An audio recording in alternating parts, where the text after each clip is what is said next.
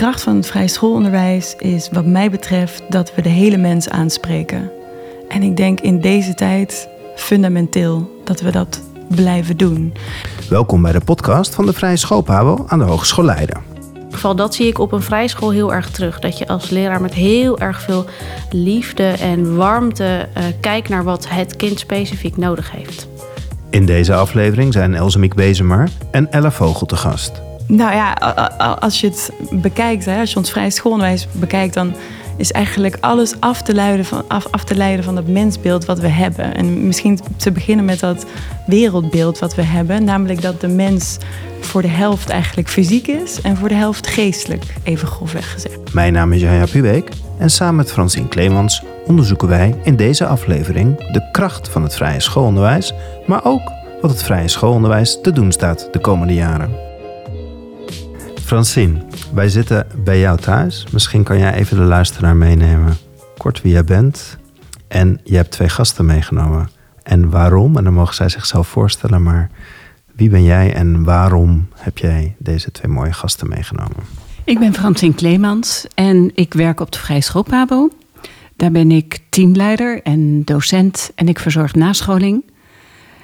En als ik zo terugkijk op mijn werkleven in het vrije schoolonderwijs, dan ben ik leraar geweest en IB'er en directeur en bovenschools. En op de vrije schoolpabo komen eigenlijk al deze aspecten bij elkaar in het begeleiden van de studenten op weg naar het werkveld.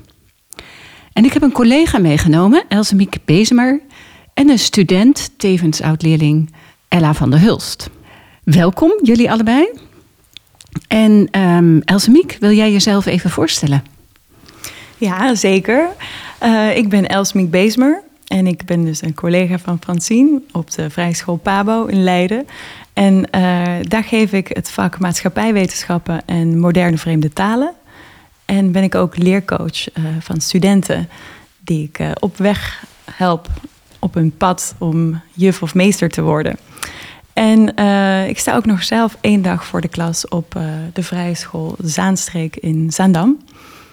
En uh, vijf jaar geleden ben ik afgestudeerd aan de opleiding waar ik nu les geef. Dus Francine is ook nog mijn docent geweest. Leuk dat we hier weer samen aan tafel zitten, Elsmiek. Ja, zeker. Ja. En Ella, ook al enige tijd samen onderweg. Ja. Maar hoe wil jij jezelf even voorstellen? Ja, ik ben Ella van der Hulst. Um, ik studeer aan de, aan de Vrije School Pabo sinds nou, bijna een jaar. En um, ik studeer ook nog psychologie. Ik werk op een niet-vrije school en loop stage op een vrije school. Dus ik ben veel op scholen, op verschillende scholen. En aan het, uh, ja, veel aan het leren, dus dat is heel erg leuk. Leuk dat je ook de expertise van allerlei soorten onderwijsvormen meeneemt naar deze podcast. In deze podcast willen we dieper ingaan op het vrije schoolonderwijs. En als voorbereiding hadden we jullie gevraagd om een voorwerp mee te nemen. Een voorwerp waarvoor jou de essentie van het vrije schoolonderwijs uitspreekt. Um, nou, ik heb eigenlijk in die zin geen voorwerp meegenomen, maar uh, nou ja, een potje met uh, bloembollen. Um, bloembollen die al een heel klein beetje aan het uitkomen zijn. En uh, de reden dat ik hiervoor heb gekozen is omdat ik eens naging wat nou voor mij dus inderdaad die essentie is ja, van de vrije schoolpedagogiek. En um, toen dacht ik na over de zin worden wie je bent. En dus de intentie uh, om te kijken naar kinderen wie ze eigenlijk al zijn. En toen uh, dacht ik aan die bloembollen die daar uh, nou, nu nog in de aarde zitten. En um, nu nog vooral ook in de aarde zitten. En hoe je als kind daar ook in het begin heel erg in een soort warme, omhullende omgeving bent, zowel thuis als op, op de vrije school. En hoe je steeds meer uitgroeit tot wie je eigenlijk in essentie al bent. Want die bloembol is al een bloem in essentie. En ook, uh, ja, dat ben je dus als mens ook. En uh, wat ik heel mooi vind, is dat je dan als leerkracht zo'n zo'n kind, een kind, of nou ja, en daarmee dus het beeld van die bloem, uh, voeding geeft om te worden wie hij of zij is. Wat je dus ook bij een bloem doet. Je moet natuurlijk wel de juiste omstandigheden geven voor een bloem om te kunnen groeien. En doe je dat niet, dan, nou, dan gaat het mis. Dat gaat vaak nog wel een tijdje goed, maar op een gegeven moment mis. En dat doe je denk ik als leerkracht ook. En uh, dat, in ieder geval, dat zie ik op een vrijschool heel erg terug. Dat je als leraar met heel erg veel liefde en warmte uh, kijkt naar wat het kind specifiek nodig heeft. Mooi. En daarom staan hier drie prachtige hyacintbolletjes op tafel. Ja. Dankjewel voor dit beeld. We gaan daar zo vast nog dieper op in, maar het is leuk om ook Elsemiek's verhaal even te horen. Waar moest jij aan denken toen je dacht aan de essentie van het vrije schoolonderwijs? Ik heb een ander uh, beeld en ik heb het helaas niet mee. Prachtig beeld trouwens, wat je schetst. Ik kan me er ook heel erg in vinden. Het was ook er een zoektocht naar wat is dan die essentie voor mij. Maar ik denk dat het beeld dat ik heb wel heel goed is voor te stellen. En dat is het beeld van een kompas. En waarom een kompas? Omdat ik uh, ervaar en voel en beleef dat het mensbeeld wat wij in onze pedagogiek en didactiek meedragen in ons onderwijs, dat dat een navigatieinstrument is. Wat we meenemen onderweg in de ontwikkeling van ons onderwijs, maar ook ikzelf als leerkracht. Dat klinkt misschien nog een beetje vaag, maar ik zie het een beetje zo. Hè? Een kompas heb je ook nodig uh, in noodweer en dat wijst je dan altijd de goede richting op. En ik zie het een beetje zo dat Vrije School bestaat al ruim 100 jaar. En eh, daar waaien natuurlijk allerlei winden doorheen. Allerlei maatschappelijke winden ook. En dat mensbeeld, uh, waar onze pedagogiek uit is ontstaan, wat ook te maken heeft met een wereldbeeld, dat overstijgt wat mij betreft een beetje die waan van de dag, die stormen. En doordat we dat kompas met ons meedragen, hebben we, hebben we mijns inziens iets wat ja, iets wat ons richting geeft. En dat is voor mij de essentie. Mooi. Vormgeven ook aan het mensbeeld en wereldbeeld. Hè? Maar zou je dat toch voor de luisteraar even kort kunnen schetsen? Ja, zeker. Ik, ik wist wel even niet zeker of ik dat moest gaan doen, maar dat ligt natuurlijk voor de hand. Ja. Nou ja, als je het bekijkt, hè, als je ons vrij schoolonderwijs bekijkt, dan is eigenlijk alles af te, leiden van, af, af te leiden van dat mensbeeld wat we hebben. En misschien te beginnen met dat wereldbeeld wat we hebben, namelijk dat de mens voor de helft eigenlijk fysiek is en voor de helft geestelijk, even grofweg gezegd. Het zal niet precies de helft zijn, maar we zijn zowel onderdeel van een fysieke wereld als van een geestelijke wereld. En ons mensbeeld komt daaruit. Hè, en dat is zelfs vierledig. Nou, moeten we daar misschien niet op ingaan. Maar wel dat eerste. Hè, namelijk dat we inwoners zijn van een geestelijke en een fysieke wereld. Ja, dat, ik weet niet of dat, is misschien nu even voldoende om. Uh, maar maar dat, ja, voor mij is belangrijk, daar, komt onze pedagogiek en didactiek uit. En ja, ons handelen als, als juf, als leerkracht. Ja. En als je vanuit dat mensbeeld een vertaalslag maakt naar jouw klas, hè, waarom zou, hoe ziet dat er dan uit bij jou? En waarin zou dan het verschil zijn met een andere school? Hè? Hoe is dat mensbeeld leidend daarin tot in je pedagogisch handelen? Ja, mooie vraag. Um, misschien met die tweede te beginnen, denk ik, maar dat is ook een beetje suggestief. Of nou, ik, ik, denk dat veel scholen ook uh, bepaalde trends kennen. En wat ik mooi vind aan de vrije school is dat wij zeker ook met trends of met tijdgeesten meegaan, maar dat we dat mensbeeld dus ja, ergens met dat mensbeeld ergens ook overeind blijven staan. Um, en om op je eerste vraag terug te komen, hoe doe ik dat dan in mijn klas? Of hoe, um, ja, hoe zetten we dat in? Ten eerste hoe we naar de kinderen kijken. We gebruiken ook vanuit de psychologie trouwens uh, de temperamentenleer. En met die kennis over temperamenten kunnen we op een bepaalde manier naar kinderen kijken, meer van kinderen begrijpen. En die leer van de temperamenten die komt direct voort uit het mensbeeld. Uh, dus dat is een manier, een, de psychologische kant van hé, hey, we hebben een kader om kinderen beter te begrijpen. Maar iets anders wat een typisch um, kenmerk is voor het vrij schoolonderwijs, ook een kernstuk denk ik, is het ademend lesgeven. En nu wordt het misschien ingewikkeld, maar ik ga het toch proberen. Eh, de, de, de antroposofie vertelt, of Steiner vertelt, dat als we op aarde komen, dat we nog moeten integreren in dat fysieke lichaam. En dat kinderen niet meteen goed kunnen ademhalen, even tussen aanhalingstekens. Ehm, omdat wat betekent dat dat ademhalen in het lesgeven? Uh, dat betekent dat de kinderen dat, nou, als we even inademen en weer uitademen, dan voelen we wat dat betekent. Hè? Dus um, de kinderen zijn nog niet in staat om dat helemaal zelf te verzorgen. Om activiteiten te verzorgen die passen bij een inademing of activiteiten die horen bij een uitademing. Een uitademing is heel erg het bewegen, in het lichaam zijn, het bloed mag pompen. En het inademen is, um, het zijn ook hoofdactiviteiten. Dat is inspannen, dat is opletten, nu leg ik even direct de relatie met de praktijk. En ik denk dat, dat, uh, dat we daar meteen aanknopingspunten hebben. op het moment dat we dus kijken naar dat mensbeeld. Mooi, ja, dankjewel. Ella, ik had de indruk dat dat bij jou ook verborgen zat in je beeld van de hyacint en de bolletjes en worden wie je bent. Hoe verbind jij het mensbeeld met de pedagogiek? Hoe spreekt dat voor jou? Ja, ik vind dat um, best lastig om, daar iets, om daar theoretisch iets over te zeggen, grappig genoeg. Juist omdat ik het altijd heel erg heb gevoeld. Ja, wat ik in ieder geval, laat ik hem alvast naar de praktijk uh, doortrekken, is dat ik inderdaad dat ademend onderwijs.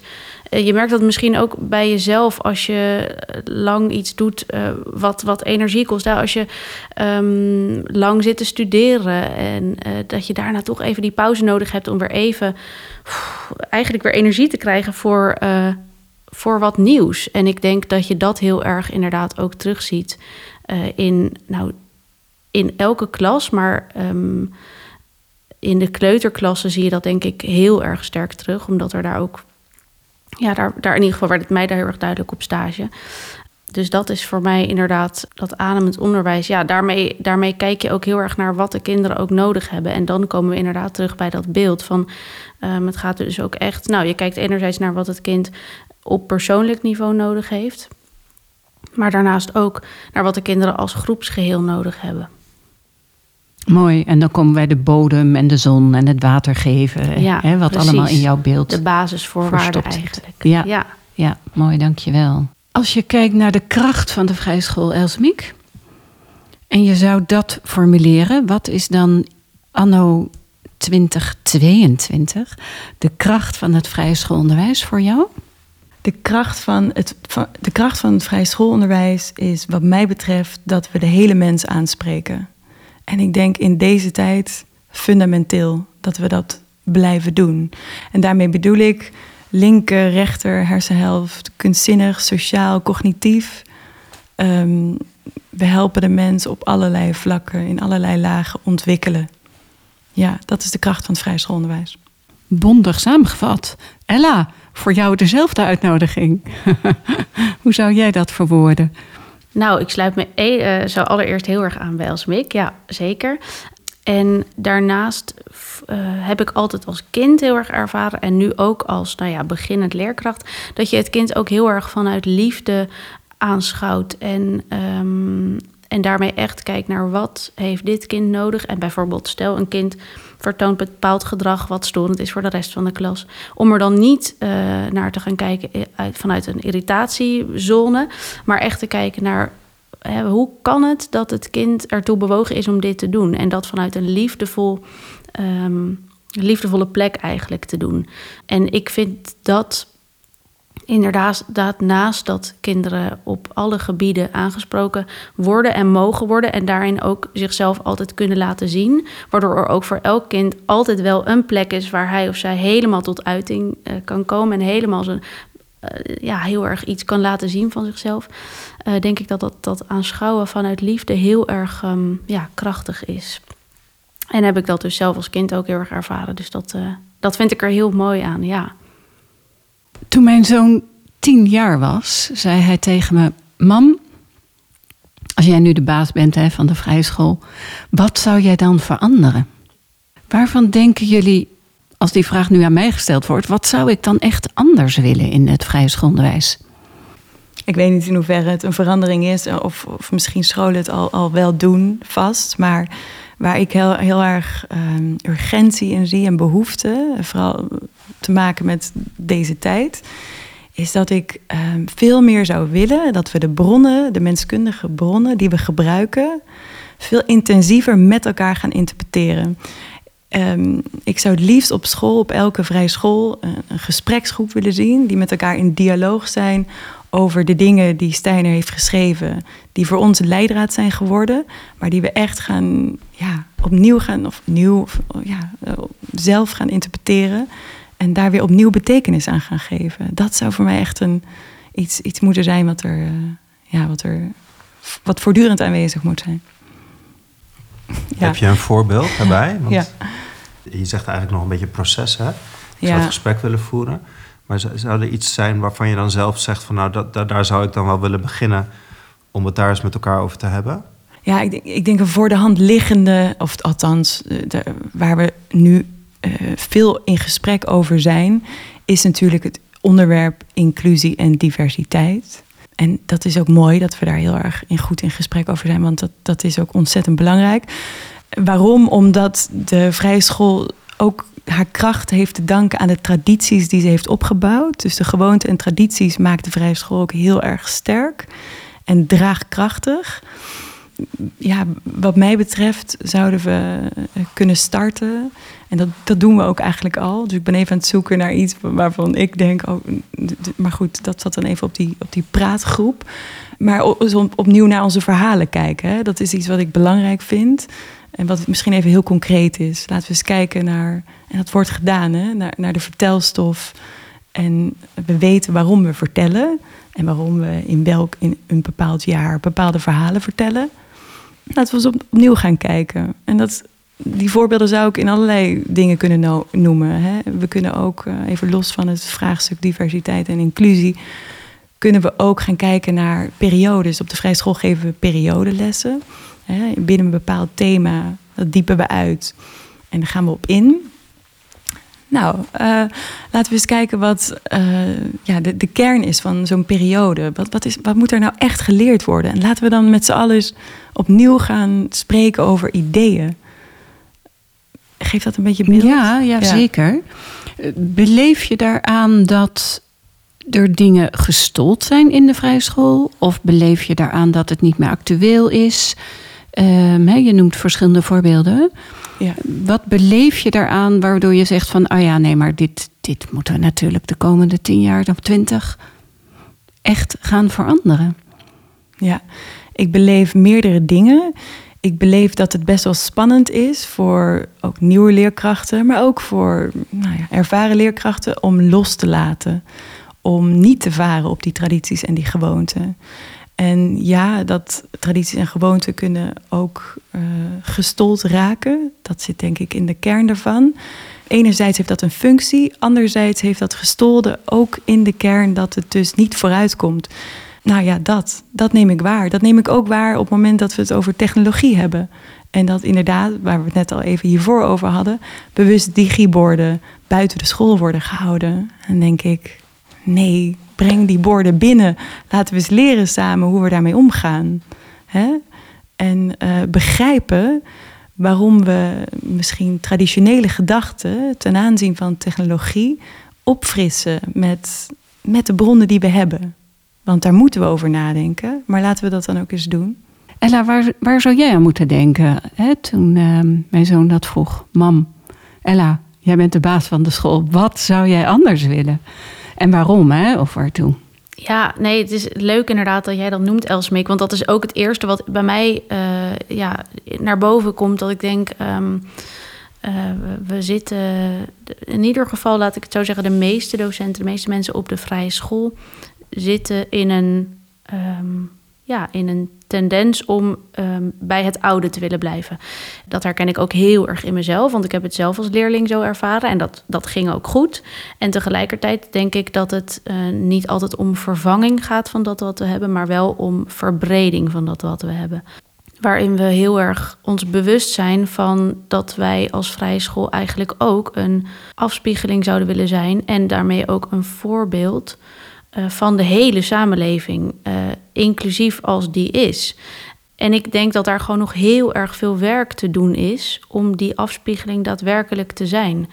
Ehm, niet alleen maar ehm, ja, met, met alle godsdiensten die een rol mogen spelen binnen de school. Met alle beperkingen die er zijn. Verschillende etniciteiten. En dat die, en dat die ook allemaal een rol spelen. Inderdaad, nou, binnen de vertelstof. Um, binnen de boeken die we hebben op school. Binnen de jaarfeesten. Binnen de kringspelen die we doen met de kinderen binnen de liedjes. Nou, de liedjes moet ik zeggen, die zijn eigenlijk al best wel vaak divers. Uh, dat is dan op zich wel weer heel goed.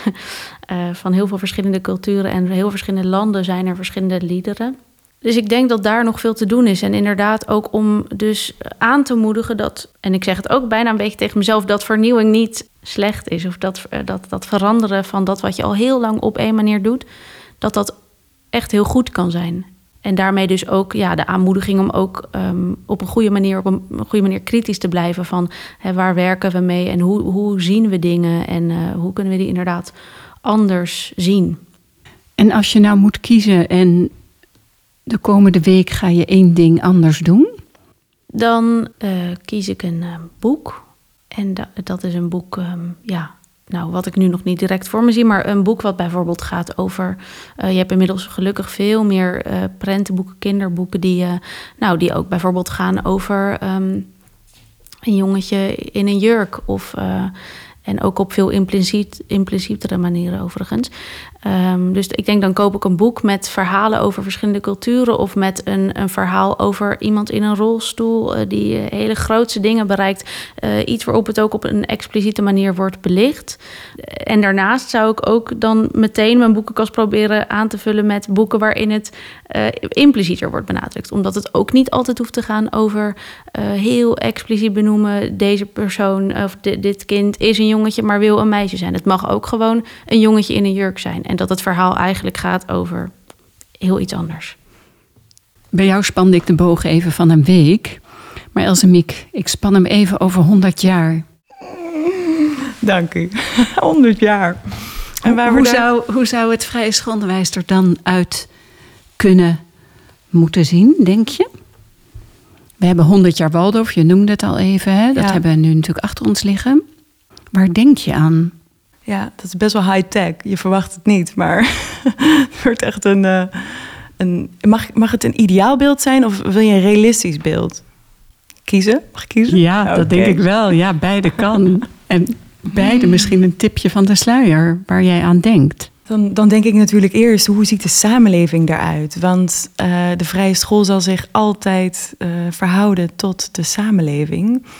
En uh, ik denk toch ook uh, aan een, in eerste instantie aan een samenleving die dus helemaal fusion is, die helemaal bestaat uit allerlei verschillende kleuren mensen en die ook heel erg high-tech is, dus die echt, uh, nou ja, ja, technologie is gewoon zo in ons leven, dat is gewoon hartstikke normaal.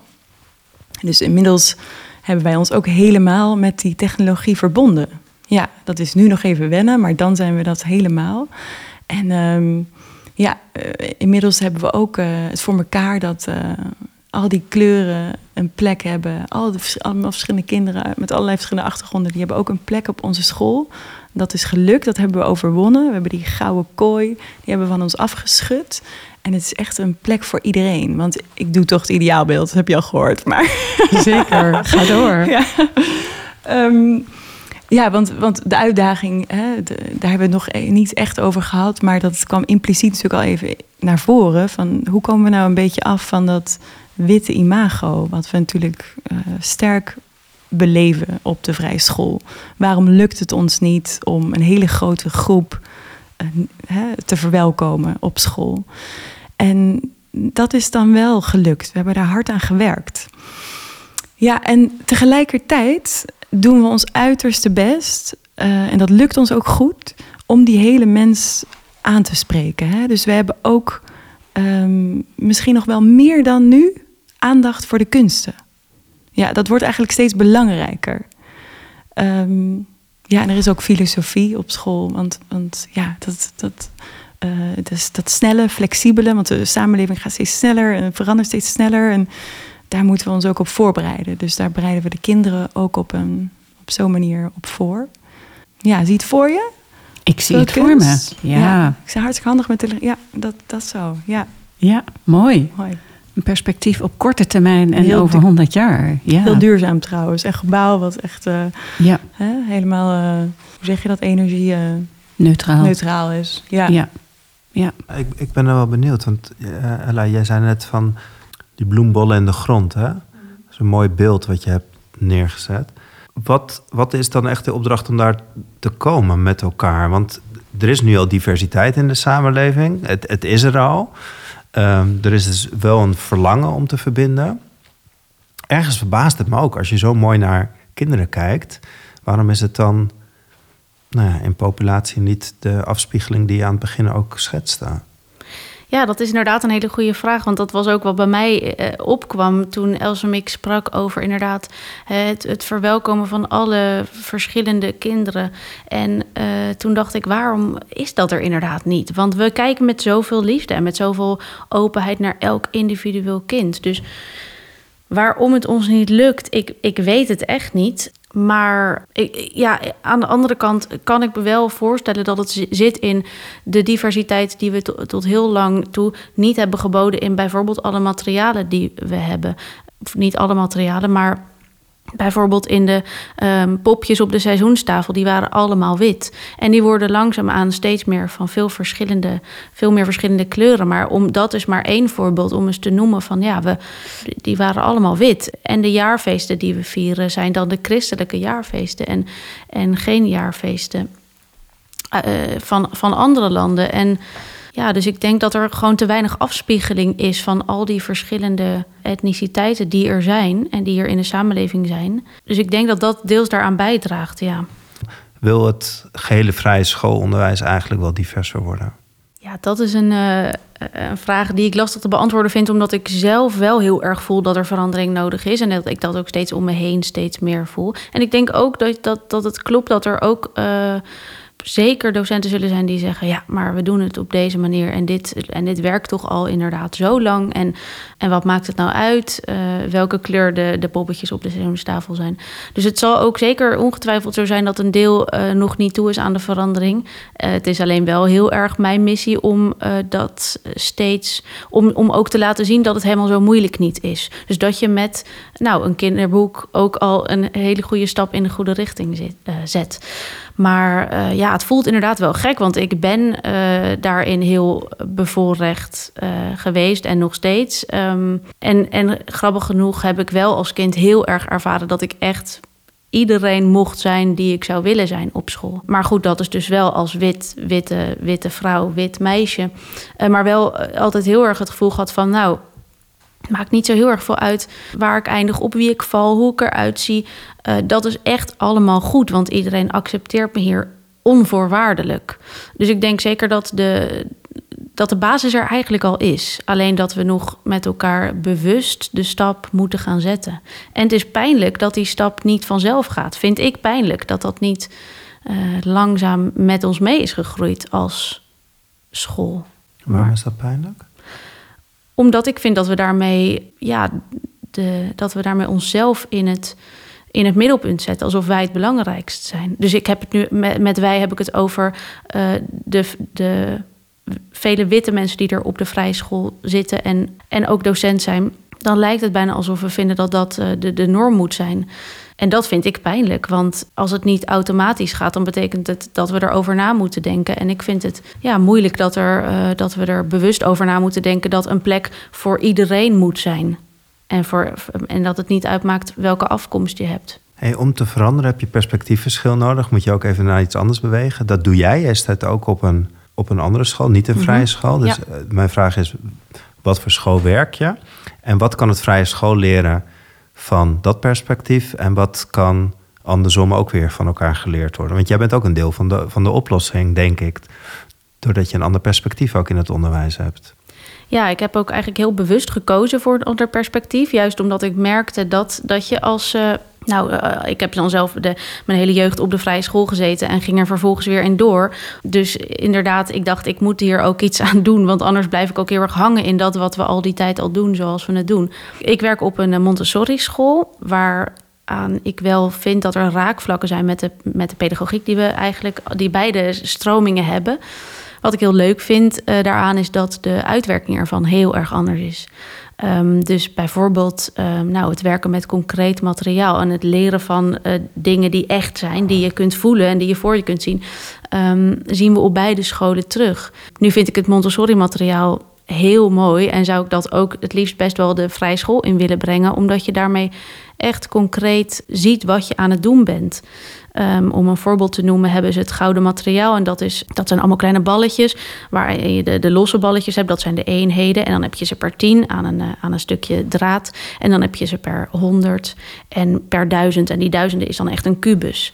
Uh, daarmee zie je dat de, de, ja, de hoeveelheden dus daadwerkelijk groter worden. Dus het is voor een kind heel erg goed zichtbaar wat je nu precies, waar je nu precies mee rekent. Wat is duizend? Nou, dat is deze kubus met duizend balletjes dat is een voorbeeld van die materialen waarmee ik vind dat je de, dat je de kinderen heel erg goed ja, de, de, de brug leert maken tussen dat wat je ziet en dat wat je kunt voelen en dat wat er in je hoofd de afspiegeling daarvan is. Dus dat zou ik heel graag eigenlijk de vrije school in willen brengen. Uh, nu is dat niet per se op het gebied van inclusie overigens, maar wel, uh, maar wel op het gebied van uh, nou ja, de materialen. En wat ik het Montessori-onderwijs toewens, ja, dat vind ik eigenlijk nog best lastig, omdat ik uh, wel echt zo het verschil kan merken tussen de twee scholen.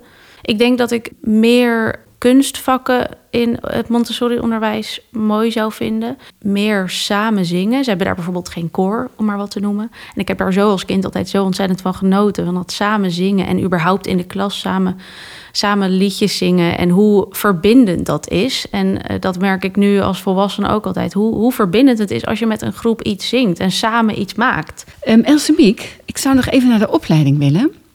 Want daar ben je werkzaam. Je leidt jonge mensen op, of ook ouderen. En als je dan kijkt naar de opleiding en de student, wat zou jij dan wenselijk vinden voor de toekomst? Wat hebben wij nog te verzorgen of aan bij te dragen?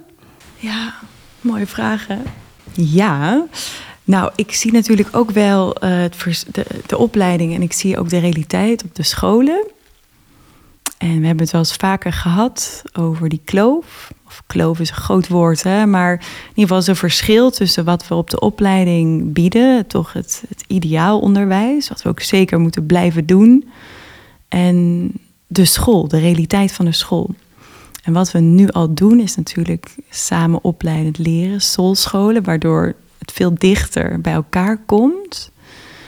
Maar wat ik wel ervaar aan studenten, toch nog, is, en, en bij net beginnende, startende leerkrachten eigenlijk, is de pedagogische vrijheid die we eigenlijk hebben, hè, vrije school, vrij omdat we als vrije schoolleerkrachten vrij zijn om ons eigen onderwijs vorm te geven, dat dat heel spannend is om te bewaken op het moment dat je op school komt en dat er allerlei dingen van je worden gevraagd. En er zijn allerlei methodes op school en er moet van alles. Dus ik, ik denk dat we in de opleiding dit nog kunnen verzorgen. Namelijk, hoe ga je om als je van de opleiding komt met die weerstand die je ondervindt, positief, negatief, maakt niet uit zonder oordeel, op een school? Hoe maak je daarin keuzes en uh, hoe blijf je bij jezelf? Ik vind dat een super waardevol vraagstuk. En ik hoop dat we daar iets mee kunnen. Gaat het over het vraagstuk tussen um, pedagogiek en didactiek? Hoe we dat met elkaar kunnen verbinden? Of gaat het eigenlijk nog over iets anders? Iemand heeft wel eens gezegd, daar moet ik nu aan denken. Um, en ik wil niet zeggen dat dat zo is, maar in ieder geval interessante gedachte. Hoe minder we verbonden zijn met de menskunde en de, de bron van de antroposofie, uh, hoe meer we moeten grijpen naar de structuur. Ja, meer het methodische. Zou jij daar wat in zien? Is dat ook een onderdeel van het spanningsveld wat jij benoemt? Ja, heel treffend. En volgens mij heb ik het een keer eerder gezegd ook, um, dat het best spannend is om inderdaad in die mens, op die uh, menskundige bronnen te vertrouwen, daar echt op durven te gaan. Dus je onderwijs echt op, daarop te baseren en daarop te varen. In een samenleving die steeds vormvaster wordt, die steeds meer bouwt op protocollen en structuur. Dus ja, het, je vat het eigenlijk mooi samen. Um, dan zijn methodes en dergelijke een, een makkelijke houvast. Dat is dus heel uitnodigend en heel begrijpelijk. Ook uh, mensen die ik dus net spreek, die voor de klas staan. Uh, ja, ga er maar aan staan. Ik was een tijdje geleden bij een dag hè, van Gert Bista, waar zijn laatste, of waar het boekje werd gepresenteerd, Bista in de praktijk. Bista zegt eigenlijk in zijn lectorale reden uh, tijd voor pedagogiek. Hè, en dat is natuurlijk echt een kernwaarde van het vrije schoolonderwijs. Dat we daar veel ruimte, tijd, betrokkenheid bij hebben. Um, maar dat hij ook zegt van ja, hoe dat dan precies in de praktijk moet, weet ik ook niet. En daar hebben een paar mensen onderzoek naar gedaan. Hè. Hoe zou nou het ideaal zijn van het verbinden van de pedagogiek en didactiek vanuit onze, ja, de bron of de menskunde? Ja, je bedoelt hoe we dat idealiter kunnen verzorgen. Ja, en wat hebben wij dan als opleiding daar nog, hè, hoe kunnen wij daarin nog van betekenis zijn? Ja, wat te doen? Wat staat ons dan te doen ja, uh, binnen, de, ja. binnen deze casus? Ten eerste echt een realiteitszin van wat op scholen plaatsvindt. Hè? Dus, dus wat, wat is er echt, uh, wat speelt er op scholen? We moeten inzicht krijgen in, in, in de scholen, denk ik, dat één. Dus uh, wat speelt er vandaag de dag? Uh, wat, zijn de, wat zijn de vraagstukken op een school? Wat zijn de methodes op een school? waarom is er weinig tijd op school? Of nou ja, wat is de druk? Wat, wat voor druk ervaren leerkrachten op school? Dus dat denk ik één. Um, twee is aan de kant van de pedagogiek, aan de kant van de menskunde, die we met de studenten bespreken en behandelen, om die op de opleiding direct in verbinding te brengen met de praktijk. Ja, dus is dat duidelijk? Of voelbaar? Dus ook bijna in een casusvorm brengen. Dus ja, uh, dit, dit heb je, dit hebben we, dit ligt voor ons, maar dit is de situatie op school. Wat ga je doen? Hoe zou jij de vraag beantwoorden, Ella? Van als je kijkt naar de leraaropleiding, wat jij nodig hebt om een goede leerkracht in het vrije schoolonderwijs te kunnen zijn? Ik moet zeggen dat ik zelf veel baat heb bij een, een, een groot uh, gevoel van dat er vertrouwen in mij is. En natuurlijk zou het het allermooiste zijn als je dat vertrouwen zoveel mogelijk zelf gaat ontwikkelen. Maar goed, dat is ook denk ik je leerweg. In ieder geval wel die van mij. Wat ik daarin heel erg, maar dat is eigenlijk meer op stage heel erg nodig heb, is dat ik heel veel mag proberen en dan mag reflecteren. En dat kun je natuurlijk ook doortrekken naar school. Dat je op school inderdaad, nou met zo'n casus of met dat wat je zelf hebt meegemaakt. Um, of dat je een, een, een, beeld schetst van, nou, dit ga ik doen. Uh, de komende uh, ga ik morgen op stage doen. Ik moet de periode rekenen geven. En het gaat hier over, hoe zou je dat nou het allerhandigste kunnen doen? Om daar heel veel met elkaar ook in overleg te gaan en kijken, hoe zou jij dat doen? En heel erg van elkaar te leren. Want ik denk inderdaad, als je teruggaat naar die essentie van de menskunde, dat we het eigenlijk wel weten. Um, en tegelijkertijd, ik denk ook dat de, de methodes deels er ook zijn om uh, te, te bewijzen aan de instanties die de scholen meten, uh, om daaraan te bewijzen dat we het goed doen. Wat ik enerzijds heel goed begrijp, want dingen, nou, in deze samenleving moeten dingen nu eenmaal aantoonbaar goed zijn en juist. En moeten we kunnen verantwoorden waarom we doen wat we doen. Dat is heel belangrijk. En tegelijkertijd denk ik dat je ja, met de juiste mensen om je heen ook heel erg goed zelf weet wat goed is te doen. En soms niet. En dan raadpleeg je anderen. En ik denk overigens niet dat methodes uit den boze zijn. Um, ik denk ook dat ze heel erg goed kunnen zijn als, als leidraad. Maar um, dat ze niet volledig zijn eigenlijk. Daar, dat, ik denk dat dat het, dat is in ieder geval hoe het voor mij voelt. Wat is de, jullie gezamenlijke magie, vraag ik me ook, ook altijd wel af. Hè? Jullie spreken zo genuanceerd over het onderwijs. En over wat de opdracht is en, en, en het waartoe en wat dat, dan, wat dat dan vraagt. Het is natuurlijk ook veel taal. Waar schuurt het? Of is het gewoon eigenlijk nooit ongemakkelijk? Weet je wat super ongemakkelijk is bijvoorbeeld? Dat zijn, ja, volgens mij raakten we toch ook echt wel dingen aan die ongemakkelijk zijn, maar vertellen we het dan misschien nog een beetje, hangen we er iets omheen. Maar wat heel ongemakkelijk is, is bijvoorbeeld dat een, uh, een kleuterjuf in de klas staat en als we en aan het bijenwassen is, hè, boetseren met bijenwas. En dan zegt tegen Pietje: Joh, pak jij even de huidskleur bijenwas. Hè? Uh, en dan bedoelen ze het zacht roze hè, van, van de blanke huid, witte huidskleur. nou, dat vind ik wel ongemakkelijk. Ongemakkelijk in de zin van, we hebben nog echt een weg te gaan met onbewuste lagen in onze vrije school handelen. En dat is nog een zacht voorbeeld. Hè? We hebben echt heel veel van dat soort situaties die, die schuren. Want wat schurend is, dan moet je zo iemand die dat al twintig jaar doet wel vertellen dat het niet meer kan. Ik moet even lachen omdat we zo op elkaar afgestemd zijn, omdat we steeds heel erg hetzelfde vinden, wat op zich ook weer heel fijn is. Um, dus het zit inderdaad voor een deel daarin in uh, bijvoorbeeld een, uh, een kringspel wat, wat gaat... zat een klein zigeunermeisje huilend op een steen. Ik, ik denk dan toch, nee, dat moet geen zigeunermeisje meer zijn. Dat kan echt niet meer.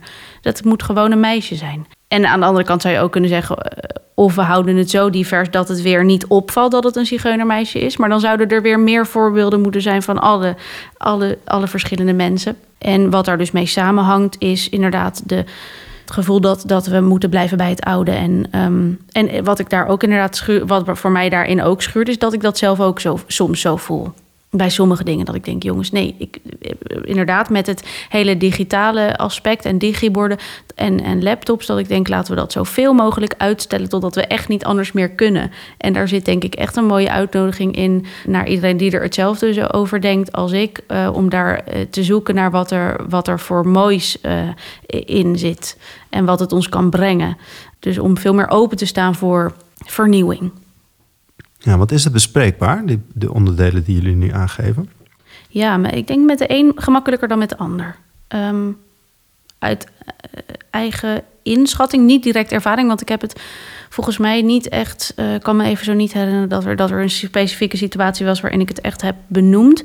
Ik kan me heel goed voorstellen dat, dat ik het gemakkelijker zou vinden bij, uh, de, bij de wat jongere leerkracht, die nog iets dichter staat bij mijn leeftijd en bij uh, in die zin de, de, de vernieuwing. En bij de oudere leerkrachten zou ik het misschien spannender vinden omdat die het misschien al zo lang op zo'n manier doen, dat het, dat het voor mij bijna zou voelen alsof ik hun manier dan niet goed vind. Of alsof, alsof ik hun, hun dan niet goed zou vinden of zo. En ik weet dat dat niet zo is, maar ja, het is deels bespreekbaar. En, en ik denk dat daarom het ook heel mooi zou zijn om het enerzijds op individueel eh, niveau bespreekbaar te maken, maar om daar ook zeker als team, als lerarenteam met elkaar bijeenkomsten over te hebben, zodat je minder het gevoel hebt dat je mensen persoonlijk aanvalt.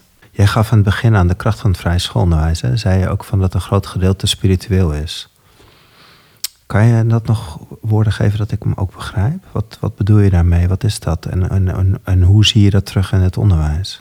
Als dat zo'n belangrijk onderdeel is. Ik begon inderdaad met dat de mens zowel inwoner is van een geestelijke wereld als van een fysieke wereld. Ja, dat klinkt misschien ook vaag, inderdaad. Uh, maar, maar spiritueel dekt het misschien mooi. Concreet denk ik dat dat een plek heeft op school als het gaat over eerbied voor de wereld om ons heen. En dat zit van jong tot oud eigenlijk gegoten in de omgeving. Dus het verzorgen van je lokaal, maar ook de verbinding met de natuur en alles wat daar leeft. Dus ja, daar, daar zit op praktisch vlak dat heel erg, denk ik. Ja, de verbinding met de wereld, de omgeving om ons heen. Nou, het zit ook heel erg in het. Het is eigenlijk in alles wat we doen, maar het zit ook in de muziek, in de liederen. In de Vooral verwonderkracht en de, de verwonder, ja, ja. kunstzinnige. Ja, voor ons is natuurlijk, je ziet het uh, op, bepaalde momenten, maar het is ook iets wat we innerlijk als pedagogen bij ons dragen en weten of zo, als we dat geloven. En dat is denk ik ook belangrijk. En net de vraag van Francine over 100 jaar. Je gaf geen antwoord heel gericht op, op dat deel. Terwijl als het een belangrijk deel is van wat we met elkaar te doen hebben in het vrije schoolonderwijs, hoe zie jij die ontwikkeling? Ja, dat heb ik impliciet eigenlijk gewoon aangenomen dat dat er dan nog steeds is. Maar ik vind het wel leuk dat je het noemt, want we zullen daar in onze tijd wel meer nadruk op moeten leggen of zo. Ik ben bang dat ik, of bang, um, nou, misschien kan je wel zeggen dat we in een materialistische tijd leven en dat het geestelijke iets is wat, nou ja, best wel moeilijk is om, om vast te houden, om grip op te krijgen, om ons daarmee te verbinden, laat ik het zo zeggen. Dus dat zal misschien uitdagender worden en daar zullen we harder voor moeten werken. Ja, om dat op te brengen. Nou, ik was nog benieuwd, Elsemiek, hoe werkt de vrije schoolpedagogiek of de antroposofie of het hè, burger zijn van twee werelden Hoe werkt dat voor jou door in jouw leven? Zo knap dat jullie zo snel antwoord kunnen geven. Goed. Ehm, ja, dat, dat werkt inderdaad absoluut door in mijn leven. Omdat ik denk, je leven leidt je binnen een bepaald wereldbeeld. Iedereen heeft bewust of onbewust een bepaald wereldbeeld, toch? En nou ja, ik vind dit het meest plausibele wereldbeeld.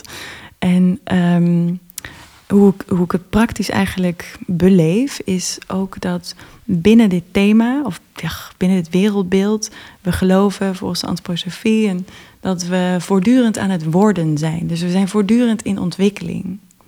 En zo probeer ik mijn leven ook te leiden als mens voortdurend in ontwikkeling.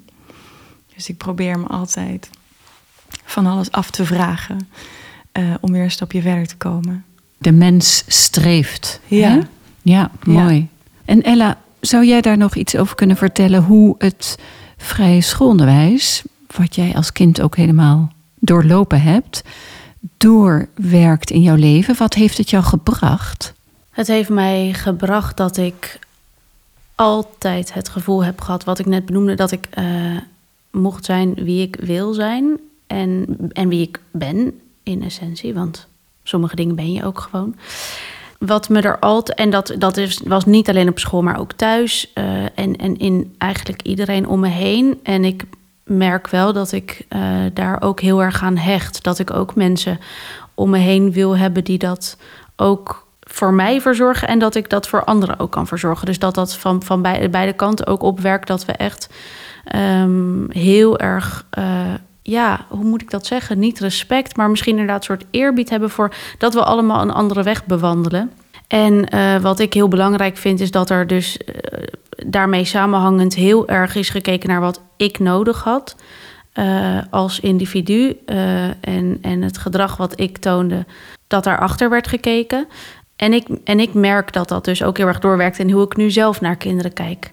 En ik geloof niet echt dat dat een soort toeval is. Ik denk echt dat dat komt omdat ik me als kind altijd gezien heb, gevoeld. Hoe zeg je dat? Ja, dat ik altijd heb gevoeld uh, dat ik echt ben gezien zoals ik was. En dat er echt werd gekeken naar hoe, hoe kunnen we haar helpen of hoe, hoe kunnen we haar een bepaald iets uh, geven waardoor het um, beter met haar gaat. Of, um, of, of een, een podium geven omdat ze zo graag wil laten zien dat ze iets goed kan. Dat er gewoon altijd ruimte voor was. Ja, en dat vind ik heel belangrijk om dat ook bij, voor kinderen te verzorgen. En kinderen op zo'n manier inderdaad de ruimte te geven om zichzelf te mogen zijn. Mooi, dat sluit weer aan bij de bolletjes hè, waar we mee begonnen.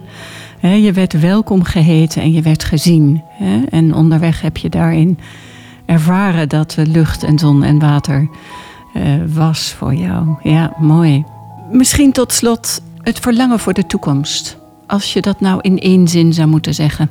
Mijn wens voor de vrije school is uh, om vanaf dit moment tot tot heel lang verder open te blijven staan voor nieuwe dingen, voor nieuwe initiatieven, voor dat wat er in de samenleving verandert. En daarbij met liefde te kijken, niet alleen naar dat wat we kennen, maar ook naar dat wat ons nog onbekend is. Ik haak daar een klein beetje op aan, ja.